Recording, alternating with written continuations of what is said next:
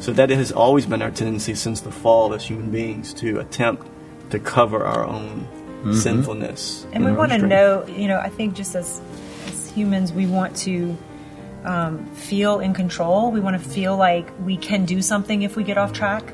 So I think there's um, sometimes uh, people are scared that if it's just through Christ, like, but what if I don't have the right faith? You mean there's nothing I can do? And and so you mm-hmm. you get kind of caught up in this idea that surely there has to be something that I can do to make sure, Sure. or that I can make sure that it's happened. And I think when you realize, for me, when I realized that there was nothing that I truly could do, and that I was such a sinner, mm. and that Christ had given Himself for me, that weight was so much of a better weight because the weight was more of um, a good crushing weight that as bad as I could be, Jesus loved me enough to do this, versus the weight of, did I do enough? Have I done enough? I mean, I really, I miss Mass, and what does that mean? And that weight was a bad weight. Like it was just a, a, a weight that you sometimes felt like, surely I'll never do enough to fix that. You felt like a religious weight. Yeah, and this mm-hmm, weight mm-hmm. is just the opposite. It's a weight, and I feel it, but it's a good one. Like I want to feel the reality that Christ did that for me. The weight of your justification Yes. rests on the shoulders of Christ. Yes, It's not on your shoulders. Good Absolutely. weight, right? Absolutely. That's really powerful to feel, and I think mm. that you know you have to admit you're a sinner. You have to be okay to say I'm wretched and I'm sinful, and without Christ, I will do bad things. Mm. That is not something we want to do. Most people don't want to admit that. But the freedom in admitting that is where I think my true realization of my salvation came from, where the true born mm-hmm. again came Yeah. from, right? Where the true change starts to happen. Because then you realize, oh my goodness, I can be better with Christ. Like I can do mm. things better through Him. And I don't have to keep doing the same things. I might, but I don't have to. And that's a, that's a big difference between what we would categorize as as a religious system versus a relationship with Mm-hmm. Right. Christ. Whereas in a religious system, a religious mind, a religious system mindset, you don't ever really necessarily know for sure Mm-hmm. that you're God's, that you belong to Him, that you're saved, that you're born again, because it's kind of like the carrot in front of the rabbit. You're constantly having something dangled in front of you, and I've got to continue to to to do this to attain mm-hmm. to this assurance of salvation. When the gospel teaches that we are justified freely by His grace, and that we can do nothing, as it says in Ephesians two. We are dead in our trespasses and sins, and so the assurance of salvation is such a blessing to have as a believer in Jesus Christ. To know, as you said, Yeah. there's nothing that we can do. Yeah. And I think the earn other that. danger of of a works based system, um, like our Catholic faith was, is I think it turns people into just complacency. Because when you look at that weight and you realize, I don't think that there's any way I could ever do enough, then you just say, oh, well, I mean, but I was baptized and I'm Catholic, so I must be good. Everybody around me is saying I'm, I'm saved, and so that must be the case. And for me, what it did is it didn't push me to change anything. This is who I am. I'm just like this. God knows I'm like this, and He's okay with it, obviously, because He made me like this. So this is just the way I am. And it was this vicious cycle of not liking that. Mm. But what do I do about it? Because I can't really do anything. And that is gone. So that's an amazing reality of true salvation because I'm not complacent at all. So today we are going to continue uh, part five of our Reformation series. I'm so appreciative of Kurt and Connie and their willingness to share their story. Have you guys enjoyed each week as we have heard their story? Would you thank them? So we're going to hear that that was kind of the last part of their story. Next week we're, we're going to have a kind of a concluding thought uh, with the introduction video. But today we're, we're going to look at Christ alone in salvation. And so I've titled the message this morning, We Preach Christ. We Preach Christ. Would you pray with me? Lord, we come before you this morning and, and we count it a high honor and privilege to gather together to, to worship you through the preaching and the hearing of your word. And God, I pray that as we worship you through your word, through the listening and the preaching of your word. I pray that you would be glorified in it. And I pray that Christ would be seen and heard. And God, I pray that those that don't know you aren't in relationship with you yet, I pray that they would surrender to the Lordship of Christ here today. And those that are in relationship with you, I pray that they would feel that good weight, the weight that you've taken upon your shoulders that we don't have to carry anymore. And God, we pray, God, that you would minister to us today. And I pray that you would help me to open my mouth to preach your word and to exalt Christ. We pray this in the name of Jesus. Amen. So we've covered a lot of ground in the last four weeks. We've really covered a big subject. And, and, I, and I understand that this was a really big subject for us to cover in South Louisiana. That we've been looking at a subject that touches all of us in some way, shape, or form. We have been connected to the Roman Catholic Church. And it has been a really, uh, I think, a good thing for us to really think deeply about our faith and think deeply about what the Bible says and maybe what we have been taught growing up all of our life and, and see how it compares. And, and if we really believe that the Bible is true and is divinely inspired, then no matter what religious system we grew up under, if it does not line up with Scripture, then we, then we move away from it.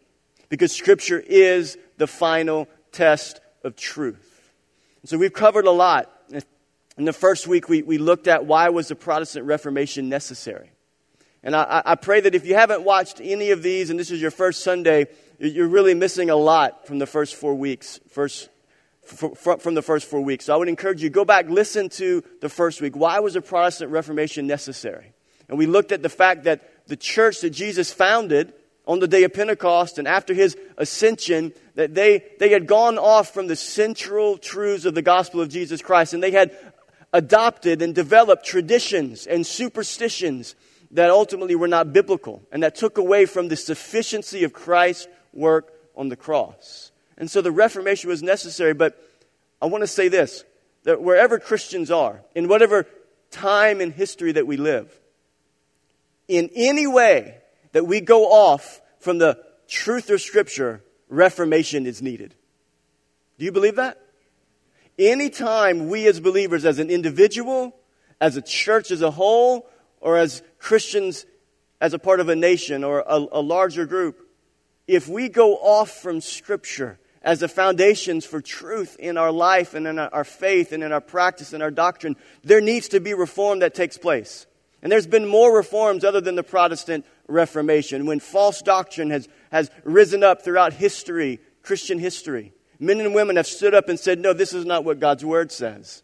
And so I, I don't have time to go into all the reasons why the Reformation was necessary, but we covered that in week one. Week two, we looked at how Scripture alone was the final authority. These, these are the five solas Scripture alone this is what the reformers stood on. They, they listened to Rome, they listened to the papacy, they, they listened to the church fathers and to the traditions, and men like Martin Luther and others. They would go to Scripture and they would say, wait a minute, this is not what Scripture says. It doesn't line up. Scripture doesn't teach purgatory. Scripture doesn't teach this idea of indulgences, paying for God's grace. Scripture doesn't teach. Scripture doesn't teach that we are justified in any other way but through grace and faith in Christ alone. And so they stood on Scripture alone. We talked about that in week two, such an important message. And then in the third week, we talked about how it's by grace that we are saved apart from works. Grace apart from works. It's only by God's grace that we are saved. Do you believe that? And Matt Carnes, I was on vacation in Orlando, Florida, and I had my Bose noise canceling headphones on. Estelle had her Beats headphones on, and I had my phone going. She had her phone going, and we watched Pastor Matt Carnes lay it down last week. He did an amazing job last week. He talked about faith alone for our justification. And I, one of the statements that stood out to me, I loved so much. I was at the table of the condo we were at, and I stood up and I looked at Estelle and I went, I mouthed, this guy right here. I loved what he said. He talked about how he, he looked at you and he said, he said, don't be so arrogant to believe that you had anything to do with your salvation. And I thought, wow, he said that. But isn't that so true? As I talked about in the week before, grace alone, whenever we hear truths like that, what happens is our, our inner Pharisee begins to rise up and we start to say, well, wait a minute, surely I had something to do it. Surely it was me. But when you read the Bible in Ephesians chapter 2 and in many other places, you realize that it is only by God's grace and, and that faith is a gift from God to believe in Him. So today, we're going to look at the center of the Reformation, which is Christ. So, Scripture alone, grace alone, faith alone. And, and in some way, this sola that the reformers stood on and, and taught that Scripture teaches is the center of the Reformation, is the center of all of Scripture. Because who is the central figure of all of Scripture? It's Christ. From the Old Testament throughout the New Testament, it's Christ. It is by God's, it is by the grace of Christ that we are, that we are born again. And, and Christ, as we talked about last week with, with, faith, Christ is the object of our faith. We don't place faith in our faith. We place cra- faith in who? In Christ. So today we're going to look at Christ alone for salvation. I just want to read this summary paragraph as a, as a, a, a recap of what we've covered in this first month, just to get a, a running start here. This is, this is what the Roman, the Roman Catholic doctrine taught and still teaches to this day. Roman Catholic doctrine teaches that through infant baptism, the guilt and corruption of original sin is eradicated. This infused grace regenerates. You're born again, they teach, through infant baptism, and it places people into the church. And once you are in the church, that state of grace is maintained through continued application of the sacraments as only administered by the church. The sacrament of penance becoming the most important because it applies the work of the cross in our daily lives because of ongoing sin. This is a summary statement, I believe, of all we've covered. That if I would summarize it, where the church had gone wrong is that they had taken the theology and the doctrine of Christ alone in salvation and they had developed a sacramental theology that through the sacraments you're justified and that through the sacraments you, you, stay, you stay justified. And so this sacramental theology of Rome had locked up salvation and the grace of God in the sacraments and in the church. But Scripture, however, is clear. Christ alone saves. And we are saved only by his merits, and it is not a combination of what Christ has done and of, and of what we do. That's the summary of what we looked at. I love how Stephen Wellum puts it in his book on Christ alone in salvation. He says, Our Lord, precisely because he is God, the Son incarnate, in obedience to his Father's will, has paid for our sin finally, definitively, and completely. There is absolutely nothing we can add to his work. And we, in covenant union with him, become the beneficiaries of his work by faith alone because our Lord lived and died for us as our mediator and our great prophet, priest, and king. Christ's righteousness is now imputed, not infused. It's imputed to us, declared for us because of Christ's representation and his substitution. Amen? The center of the church is not the Pope. The center of the church is not Rome. The center of the church is Christ, who is the head of his church. The center of the church is not the sacraments, but it's Christ. It's not the organization, it's Christ. It's not the building, but it's Christ. Christ alone in his all sufficient work is enough for our salvation. Amen? It'd be kind of like this Jesus plus nothing equals everything. That's the summary of the last four weeks. Jesus plus nothing equals everything. If you have a Jesus is my co pilot, you guys are working together bumper sticker, get that as a bumper sticker. Or maybe get it as a t shirt. Maybe the t shirt would look like this. Get that as a t shirt. Actually, I found out when I, when I was looking that up, we probably can't sell those because it's trademarked by a guy who wrote a book called Jesus plus nothing equals everything. But you could probably do it on your own. go make you a go make you a T-shirt, make you a bumper sticker. Jesus plus nothing equals everything. Amen. Amen. So that's what we've walked through for the last four weeks. Today, we're just going to look at the glory of Christ. We're going to look at the glory of Christ alone in salvation and His sufficient work. And there's a text I want to look at here today that if you've been in church for any length of time, this is a, a text that Paul has written in 1 Corinthians chapter 1 that is a beautiful text that, that you've heard before that speaks powerfully to the work of Christ. So it's a longer section, but I, I want to unpack it in three different points we're going to look at here today. So would, would, would you open your Bible or would you look to the screen? 1 Corinthians chapter 1, starting in verse 18. For the word of the cross is folly to those who are perishing. But to us who are being saved, it is the power of God. For it is written, I will destroy the wisdom of the wise, and the discernment of the discerning I will thwart. Where is the one who is wise? Where is the scribe? Where is the debater of this age? Has not God made foolish the wisdom of the world? For since in the wisdom of God the world did not know God through wisdom, it pleased God through the folly of what we preach to save those who believe. For Jews demand signs and Greeks seek wisdom, but we preach Christ crucified, a stumbling block to Jews and, and folly to Gentiles. But to those who are called, both Jews and Greeks, Christ is the power of God and the wisdom of God.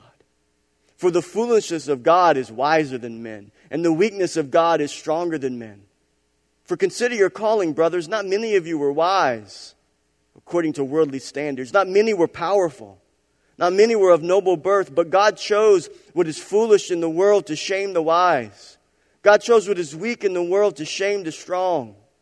God chose what is low and despised in the world, even things that are not, to bring to nothing things that are, so that no human being might boast in the presence of God. And because of him, you are in Christ Jesus, who became to us wisdom from God righteousness and sanctification and redemption, so that, as it is written, that the one who boasts, boast in the Lord. This is God's holy word.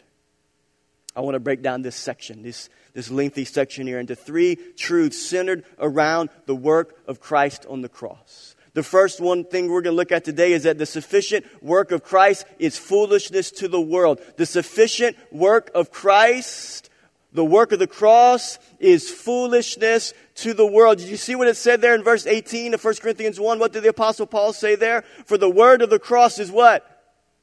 It's folly to those who are perishing. It's folly to those who are perishing. The sufficient work of the cross is folly. It's foolishness to the world.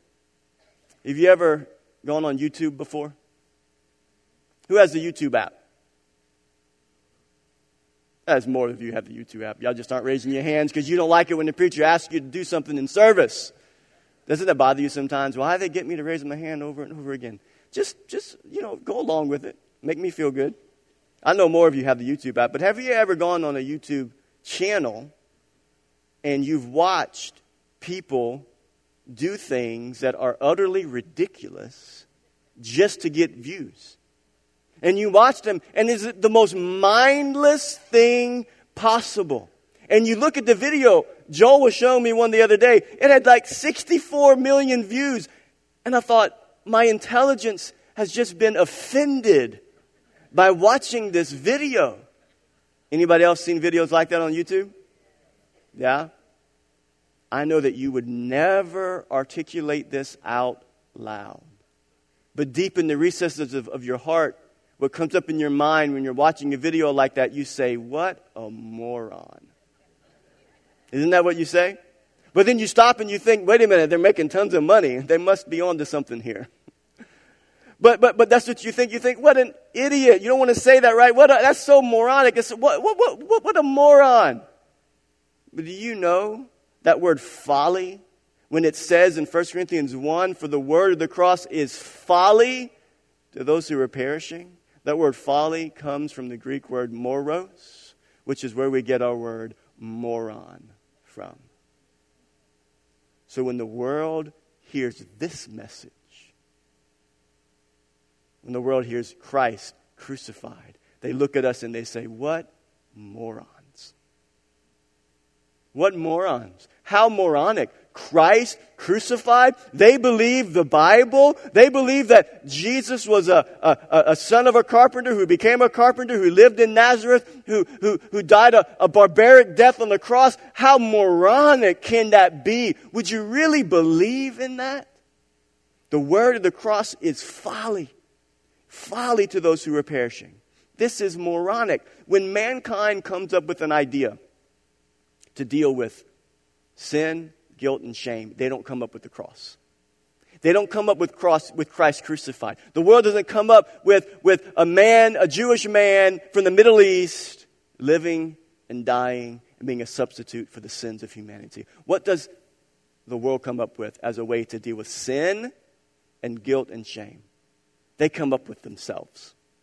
That's what the world comes up with. We create ways in which we can atone and deal with the guilt we feel because of our sin and because of our, of our rebellion. This inherent recognition and acknowledgement that, that this guilty conscience that we, that we live with and we, we, we realize we violated the God as our creator. That sense that, that men suppress that truth. They suppress it as it says in Romans 1, but, but it's still deep at the recesses of the heart of every human being. And what do we do? We don't don't. The world does not go to Christ crucified because that's folly, that's foolish. We can't control it. It's out of our control. What we do is, is we go, we go inward.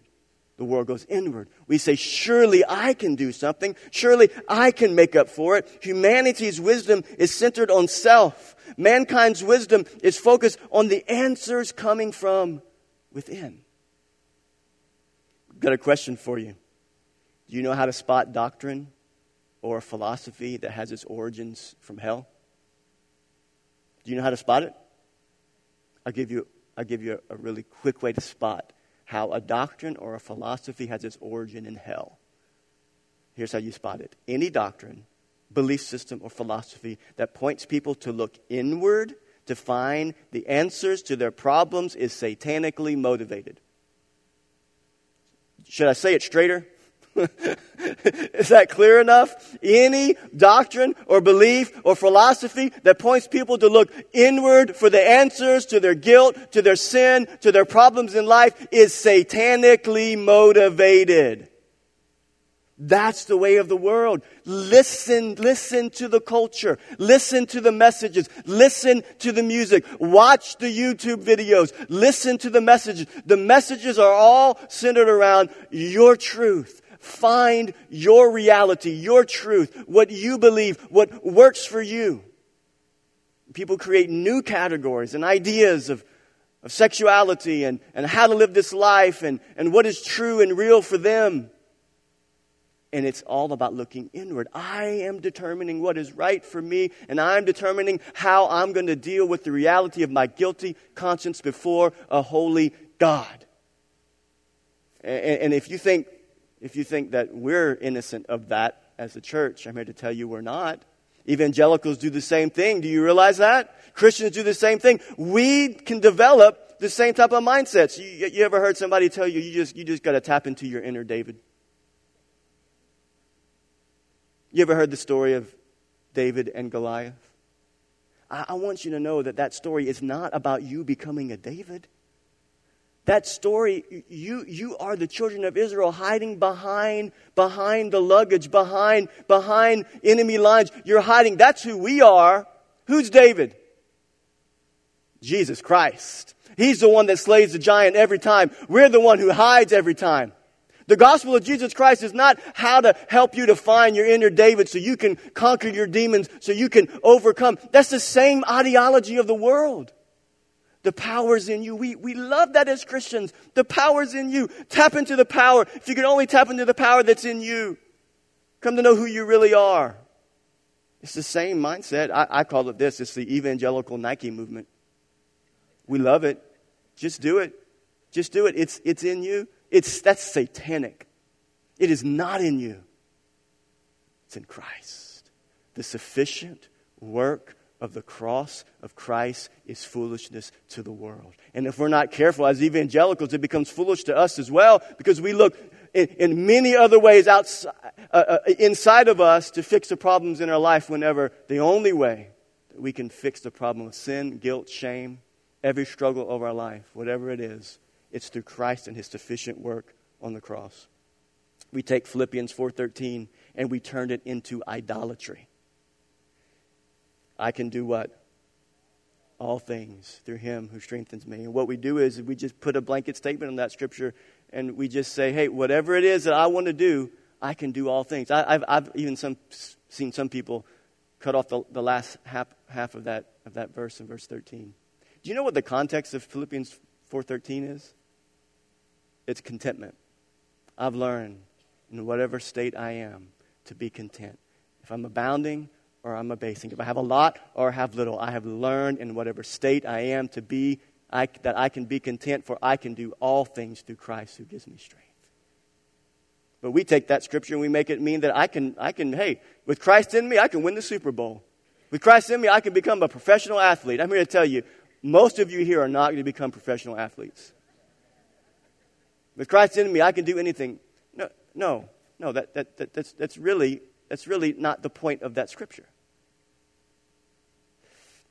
This is worldly wisdom. Worldly wisdom ignores Christ. Worldly wisdom doesn't need Christ. Worldly wisdom thinks, I can do this alone. Godly wisdom, the wisdom the Lord wants nothing to do with, says this quit looking down and start setting your gaze upon Christ. Quit looking here, but look up. Do you believe that? The sufficient work of Christ on the cross has nothing to do with anything we can accomplish. It has everything to do with what He has already accomplished. The sufficient work of Christ on the cross is foolishness to sinful man because sinful man doesn't believe they need help. This is why when we go to the world and the world hears our message, that all men, as it says in Romans 3, are guilty, that no one does good, no, not one no one seeks after God, no one. And, we, and, and Scripture tells us that we're all guilty. And we say that the way to be free from guilt and the judgment that we all deserve is to place your faith in the sufficient work of Christ on the cross to be your substitute. The world looks at that and says, No, I don't want it. Why? Because it starts from the position of telling us that we're guilty. And we don't want to be accountable for anything. This is why the cross of Christ is foolishness. The foundation of the cross of Christ, hear me, the foundation of the cross of Christ has its foundation the guilt of humanity. Some people say the cross of Christ has as its foundation the love of God, and yes, it, it is the love of God that Christ died on the cross. But, but, but presupposed in this foundation of the cross is the guilt of man, because God would not have to have sent his only Son if man had not been sinful and in need of a Savior. This is why the world looks at the cross and says, foolishness. But what do we say? We say the cross of Christ is the wisdom and the power of God it is sufficient. The sufficient work of the Christ is, uh, is foolishness to the world. Secondly, here today, the sufficient work of Christ is the power and the wisdom of God. Look at look back at 1 Corinthians chapter 1, verse 21. For since in the wisdom of God the world did not know God through wisdom, it pleased God through the folly, through the moronic message of what we preach to save those who believe. For Jews demand signs and Greeks seek wisdom, but what do we do? We preach Christ crucified. Jews want signs, Greeks want wisdom. What do we do? Just keep preaching that foolish, moronic message of Christ crucified on the cross. Jews want signs. Jews want signs. People want signs. People want signs. What does that mean? I'm going to explain that to you. What people want signs. People want wisdom. Jews seek signs. Greek seek wisdom. But what do we do? We preach Christ crucified, a stumbling block to the Jews and folly to Gentiles. But to those who are called, both Jews and Greeks, Christ is the power of God, the wisdom of God. What were the signs that the Jews were seeking of that Paul was referencing here? What were the signs they were seeking? They weren't seeking us the signs that Jesus brought. How did Jesus come? How did Jesus, when he walked the earth, when he came and he walked the earth. How did he come? Well, Isaiah 53, verses 2 through 3 tell us. For he grew up uh, before him like a young plant, and like a root out of dry ground. He had no form or majesty that we should look at him, and no beauty that we should desire him. He was despised and rejected by men, a man of sorrows and acquainted with grief, and as one from whom men hide their faces. He was esteemed and we, he was despised and we esteemed him not. Jesus did not come the way the Jews wanted their Messiah to come. Listen, this is so important to follow here. Jesus healed the sick. He raised the dead. He took five loaves and two fishes and he multiplied it to feed over 5,000 men, not including women and children. 10 to 12,000 people were fed from his multiplication power when he blessed the loaves and the fishes. He did all of these miracles.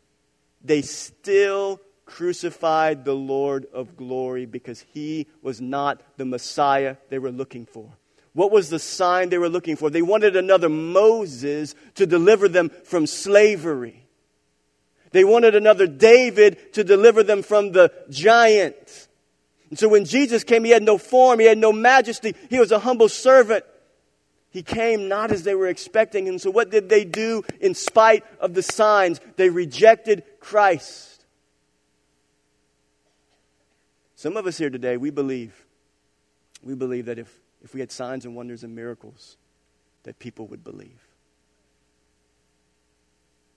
So that's what we think. Some people think that. If we had signs and wonders and miracles like Jesus did, people would believe.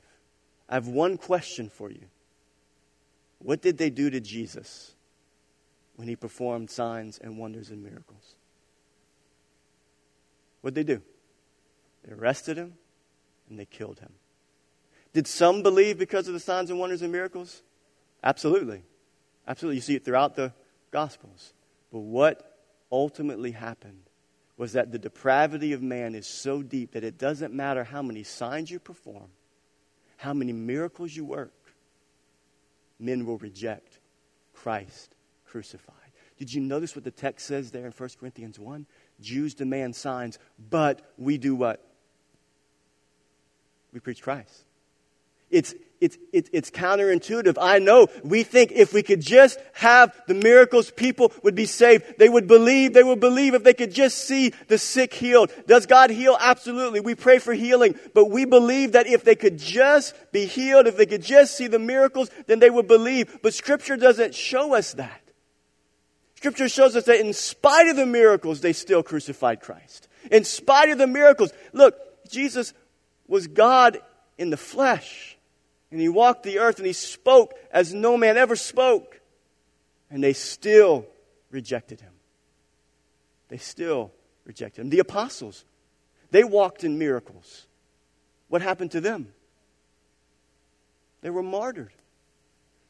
This, I, I, I know this is hard. I'm stretching your thinking for a second, but I want us to rethink the way in which we think the gospel is going to be accomplished. The gospel is not going to be accomplished by worldly wisdom. That, that's the wisdom of the world. We think that if we can have these miracles and these signs and wonders, it's finally going to break into the culture. What we don't realize is, is that the culture is darker than we think.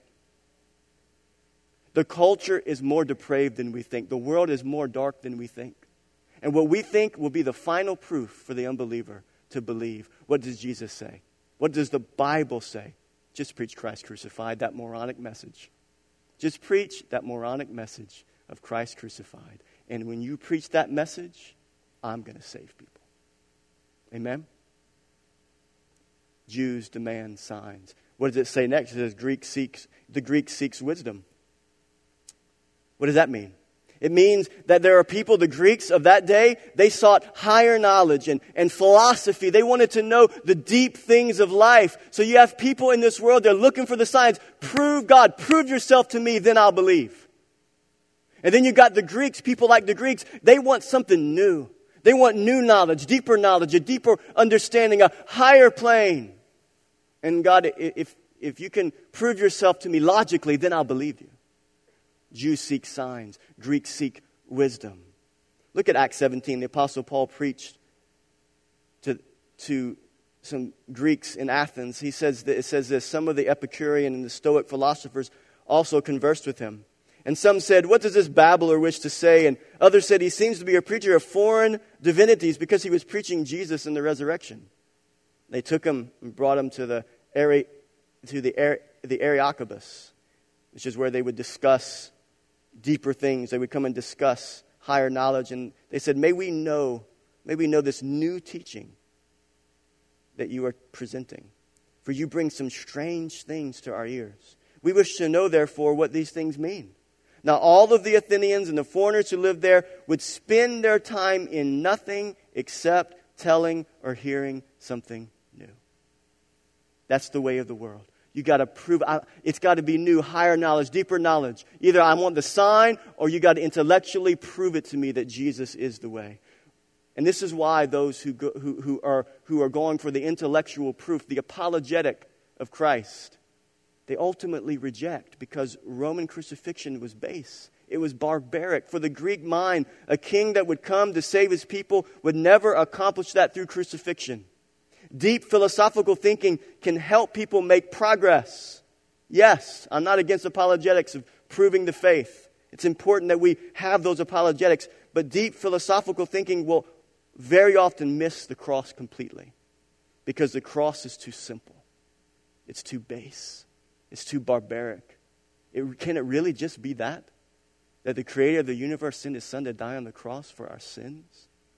Jews demand signs, Greek seek wisdom. But we do what? We preach that moronic message of Christ crucified. The Jews were seeking after signs, but the signs Jesus gave them were not the ones they were looking for.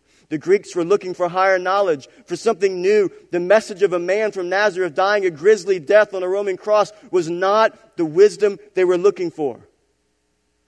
But look back to verse 24 of 1 Corinthians 1.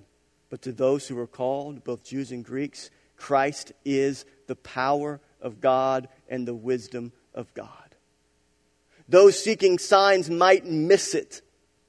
Those looking for deeper knowledge or, or new philosophies might miss it. But for those who have received Christ, the cross is not moronic. It's not folly. It's not foolishness. The cross is not weakness for those who have received Christ. The cross is not a failure for those who have received Christ. The cross is wisdom and it is power. When the world looks at you as a believer and they say, Why do you do what you do? How do you live how you live? Why do you follow the Bible? Why do you follow after Christ? You can say, Because Christ is the wisdom of God and the power of God. I've been changed. I've been transformed. I don't know about higher knowledge and higher wisdom, and, and I, don't know, I, I don't know about the signs and, and, and how all this takes place, but all I know is, is that when I heard the gospel of Jesus Christ, the message of Christ took my place, supernaturally I was born again. And now through the power of the cross, I've been transformed. Is that you here today? Romans 1.16 says this, For I am not ashamed of the gospel, for it is the power of God it's a temptation for us to be ashamed of the gospel, is it not? When the world looks at our message and they call it folly, but if we're in Christ, I am not ashamed of the gospel. For it is the power of God for salvation to everyone who believes, to the Jews, and then to the Greeks. What does that mean? That means the one seeking signs, they can be saved. It means the one seeking deeper wisdom and knowledge, they can be saved. How? The cross crucified, through the preaching of the gospel of Jesus Christ. Do you believe that here today? We preach Christ crucified because Christ crucified is a way that God has chosen to save sign seekers and deep thinkers. That's why we preach Christ crucified. It's the way that He's chosen to save people. It doesn't make sense to our human thinking, to our earthly wisdom. We would think God has got to be something else. It's got to be deeper. It's got to be more powerful. It can't just be the message of the cross. It can't just be the message that tells the sinner that they're guilty and that Christ absorbed the wrath of God on their behalf. It's got to be something else. The Bible says over and over again it's Christ crucified. We preach Christ crucified because Christ crucified is the way that God has chosen to save sign seekers and deep thinkers. Amen? You know what I think happens often? That people will spend their life looking for signs.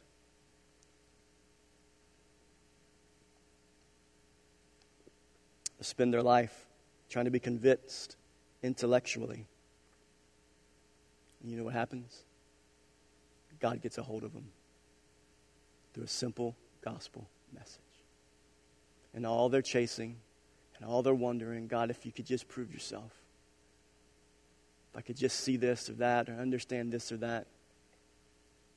And their next door neighbor, you or you, shows them, the, shows them the love of Christ, tells them about Jesus, and they're born again. They're born again. It's not the way we would do it, but it's the way God has ordained it. I was at Target. What's today? Sunday, Saturday, Friday, Friday, Friday, Target maybe. I was going to get this popcorn, caramel popcorn. Have you ever heard of Popcornopolis?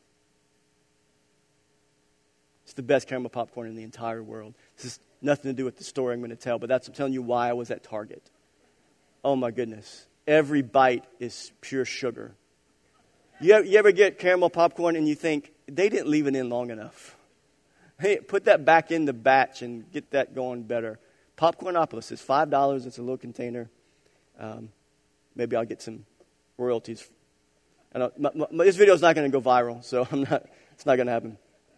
I was at Target, and uh, I saw this. I saw this man that I used to work with. I worked at an alarm company for nine years uh, when Nasal and I were first married. I just was so touched with how God does His work. So I had a conversation with this guy at a McDonald's parking lot, and this would have been. This would have been, let's see, 2021. It would have been probably 20, 2000 and five or six, seven, maybe something like that. So a long time ago, I had a conversation with him, and he was a deep thinker. He considered himself an atheist when I talked to him. And I saw him at Target, and we both had a little belly like this, and he used to be all fit and everything. And I looked at him, and I looked down, and he looked at me, and we kind of chuckled. And uh, so we were walking out in the parking lot. And he, he had him and his uh, fiance had their first child, and he has a two year old. So we were chatting, and we were just talking about where we are in life and how we, sur- me, Estelle, and I just got back from Disney. We survived Disney, barely survived Disney. We had Lincoln throwing up at Disney, by the way, in line.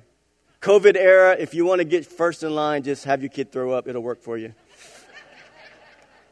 so well, I'm discussing, the, I told him about that whole story. We're, we're, we're talking. We go to say goodbye. We leave he's walking away from me. He stops and says, Ben, come back. I, I said, Yeah, man. He said, I want you to know I have never forgotten our conversation about God. He said, I think about it on a regular basis. This is years ago. Years ago. And he hasn't seen a sign. He was looking for a sign. He was looking for an intellectual argument for God. And I remember I tried to help him to understand this. There's no amount of intellectual argument for God that I can give you that will prove beyond a reasonable doubt for God for you. It's faith in Jesus Christ. And that seed of the Word of God is still working in that guy's heart. And something about having a child, you start thinking deeply about life. And I'm believing that that brother is going to come and he's, he's going to be born again. That's how it works. That's how, the seeds that you plant. We think if we could just have all the signs, if we could just have all the higher knowledge, we could just figure it all out, then people would believe. But people don't want to believe. Romans says that people don't seek after God in truth. God's the one who seeks after them. He sought after them through Jesus Christ, and He seeks after them when we preach this moronic message to them of Christ crucified. Just when you think I've got them convinced, I got to tell them the story of what God did. It, that is not what saves people. God can use it, but it is the simple message of the cross of Christ. When cross absorbed the wrath that we deserved, the lashes that were put on his back, the crown of thorns that were placed on his head were for me. It's that message that the crowns of thorn were for my friend that I talked to at Target. And when I talked to him a decade ago at McDonald's, those crown, that crown of thorns pressed into the skull of Christ was my crown, was my punishment, was what I deserved. It's that message that God has chosen to save. It's Christ alone. It's His sufficient work. And this is the message that the reformers stood on. It's not, it's not that message plus Roman dogma. It's not that message plus man made tradition of the church fathers. It's not that message plus the sacraments or purgatory or any of those other things. It is that sufficient message of Christ crucified on the cross. That's what he has chosen. to save.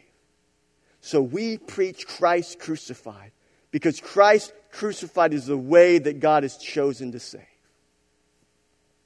And lastly, today,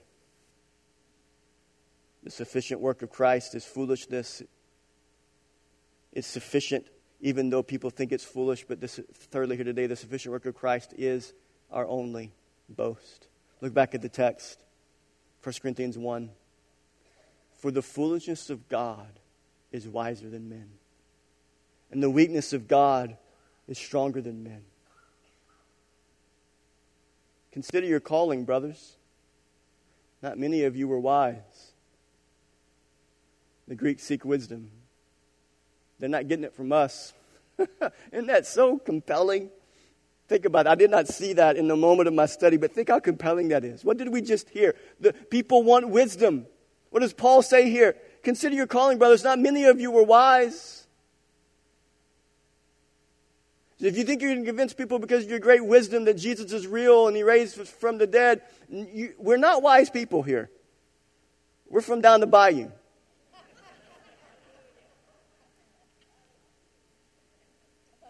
Not many of you are wise according to worldly standards. Not many of you were powerful. Not many were of noble birth. But God chose what is foolish in the world to shame the wise. God chose what is weak in the world to shame the strong. God chose what is low and despised in the world, even things that are not, to bring to nothing things that are. So that no human being might boast in the presence of God. Why is it not signs and why is it not wisdom? So no human being can boast in the presence of God. Because of Him, you are in Christ Jesus, who became us wisdom and righteousness and sanctification and redemption, that the one who boasts, boasts in the, in the Lord. Have you ever listened to an athlete after a, a victorious event that they've had? Maybe they've won a game or they've won the Super Bowl or something, and they're, they're chatting about it. And most people, when, when you get there, uh, you know, the, you get the Super Bowl winner, and he gets interviewed, and the dads get looked over and the moms, thank you, mom. Appreciate it. It's because of you.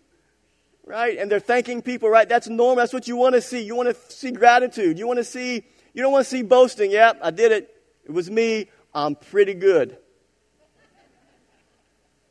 My teammates should be thankful I'm on their team. I watched this interview, and many of you won't even know this person. Some of you will, because he's a golfer. Yeah, I, mean, I watch golf more than any other sport.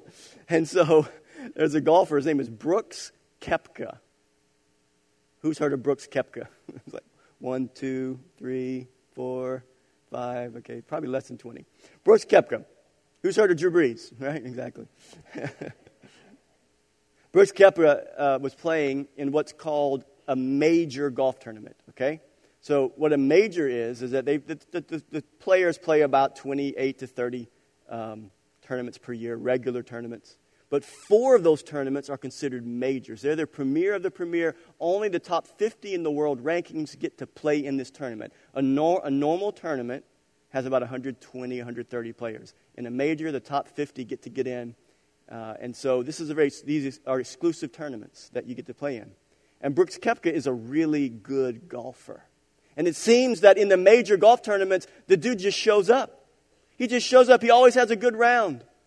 And so the first round of the U.S. Open, he shot a 69, 300 par, which is really good for a U.S. Open. And they interviewed Brooks. They said, Brooks, it's amazing. You had such a good round. Brooks Koepka, he said this It's a major. I'm going to show up. It's a major. I'm going to show up. It's confidence. But it feels icky, doesn't it? You're just like, it's a major, I'm going to show up. The dude's got a caddy who tells him all his yardages from the, his spot to the hole. He's got a caddy who carries his bag the whole time, probably weighs 75 to 100 pounds. He has to walk five miles carrying the guy's bag wherever he goes. And Mr. Muscle Man, Brooks Koepka, gets up and says, Oh, yeah, it's a major. I show up. Doesn't it make you feel icky? Right? That's how it should make us feel when we boast in anything but Christ alone. it should feel icky when, when we place our trust. We, we, we should feel like, oh, that's just not right. It has to be the finished work of Christ that we boast in. Our only boast is in Christ alone. We're not wise enough. We're not powerful enough. I don't have biceps like Brooks Koepka. We're not of earthly noble birth. We're foolish according to the world. We're weak according to the world. We're low and despised. Earthly wisdom cannot save us. Human philosophy comes up empty every time. Man made traditions and superstitions will not save. The Lord does not need human wisdom to supplement his work on the cross. I know Scripture says that we're justified by grace apart from works. Some may say, but what, what, what's wrong with praying to Mary just to make sure? Or saying a few extra rosaries?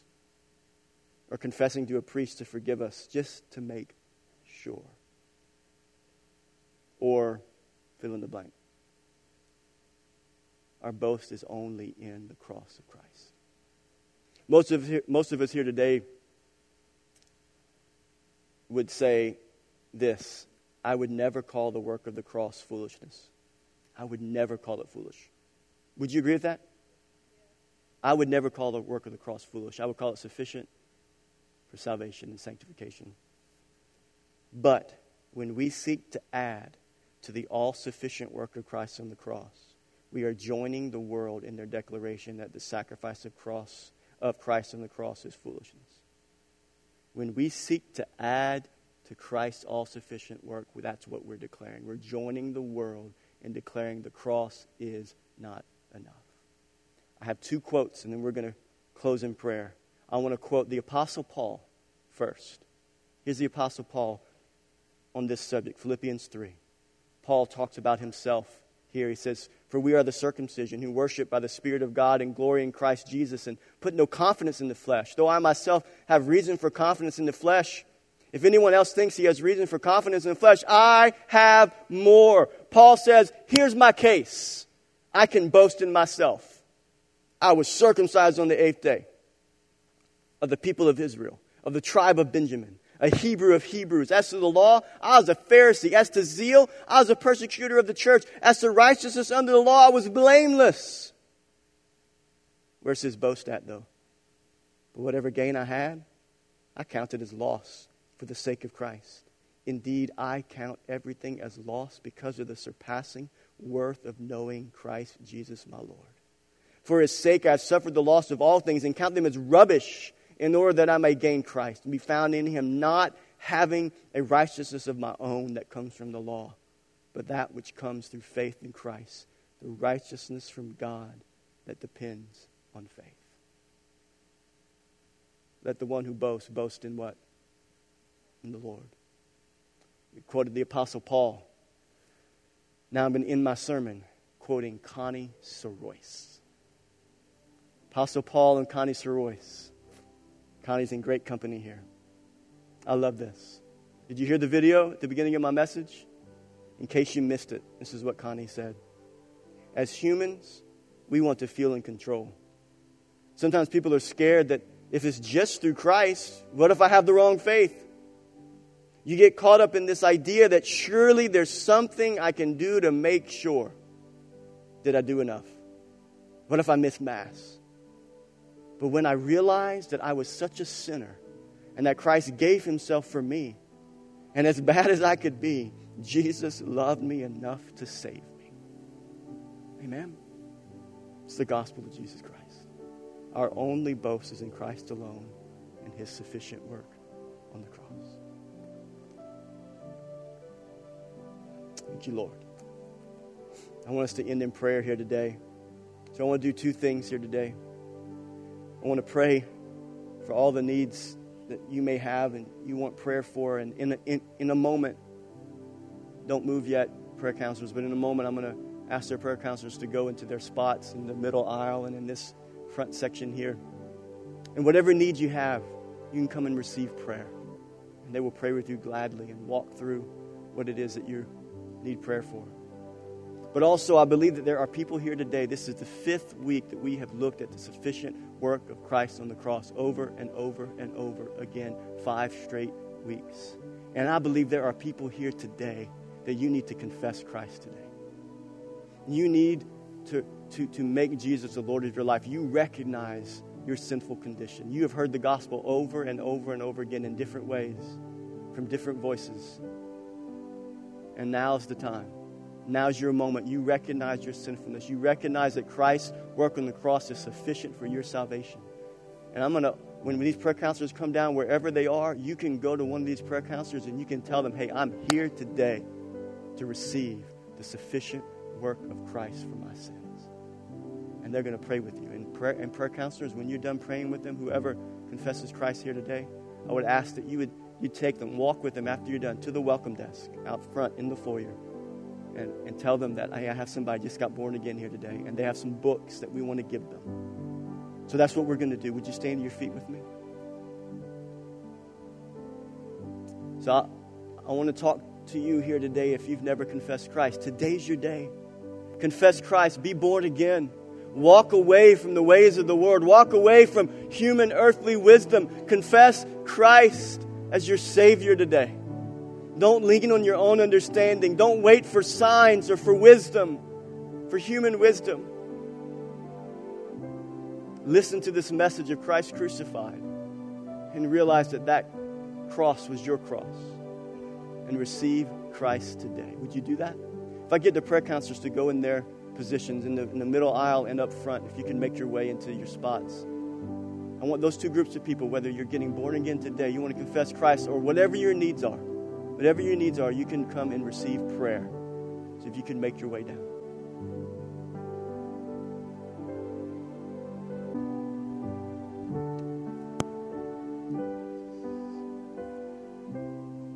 God, you're so good to us.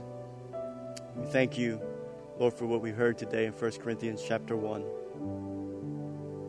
We thank you for your sufficient work on the cross, your, your sanctifying, your saving work. God, I pray that our boast would never be in anything else but Christ. I thank you for these last five weeks that we've looked at the, the, the depth of the gospel of Jesus Christ and its power to accomplish all that you've intended it to accomplish. God, I pray that we have been changed by it. And as we conclude next week, as we look at the glory of God in all things, God, I pray that we would leave with a sense of awe of what you've done and what you've accomplished. And I pray for those who may have confessed Christ today. I thank you for the beautiful thing that takes place whenever we're born again. I just pray, God, that they would find their place in the, in the body of Christ and they would go public through water baptism. God, we thank you for what you're doing here at Living Word Church. God, our dependence and our trust is in you. God, I pray you bless your people as we leave today. We pray this in Jesus' name. Amen. Amen.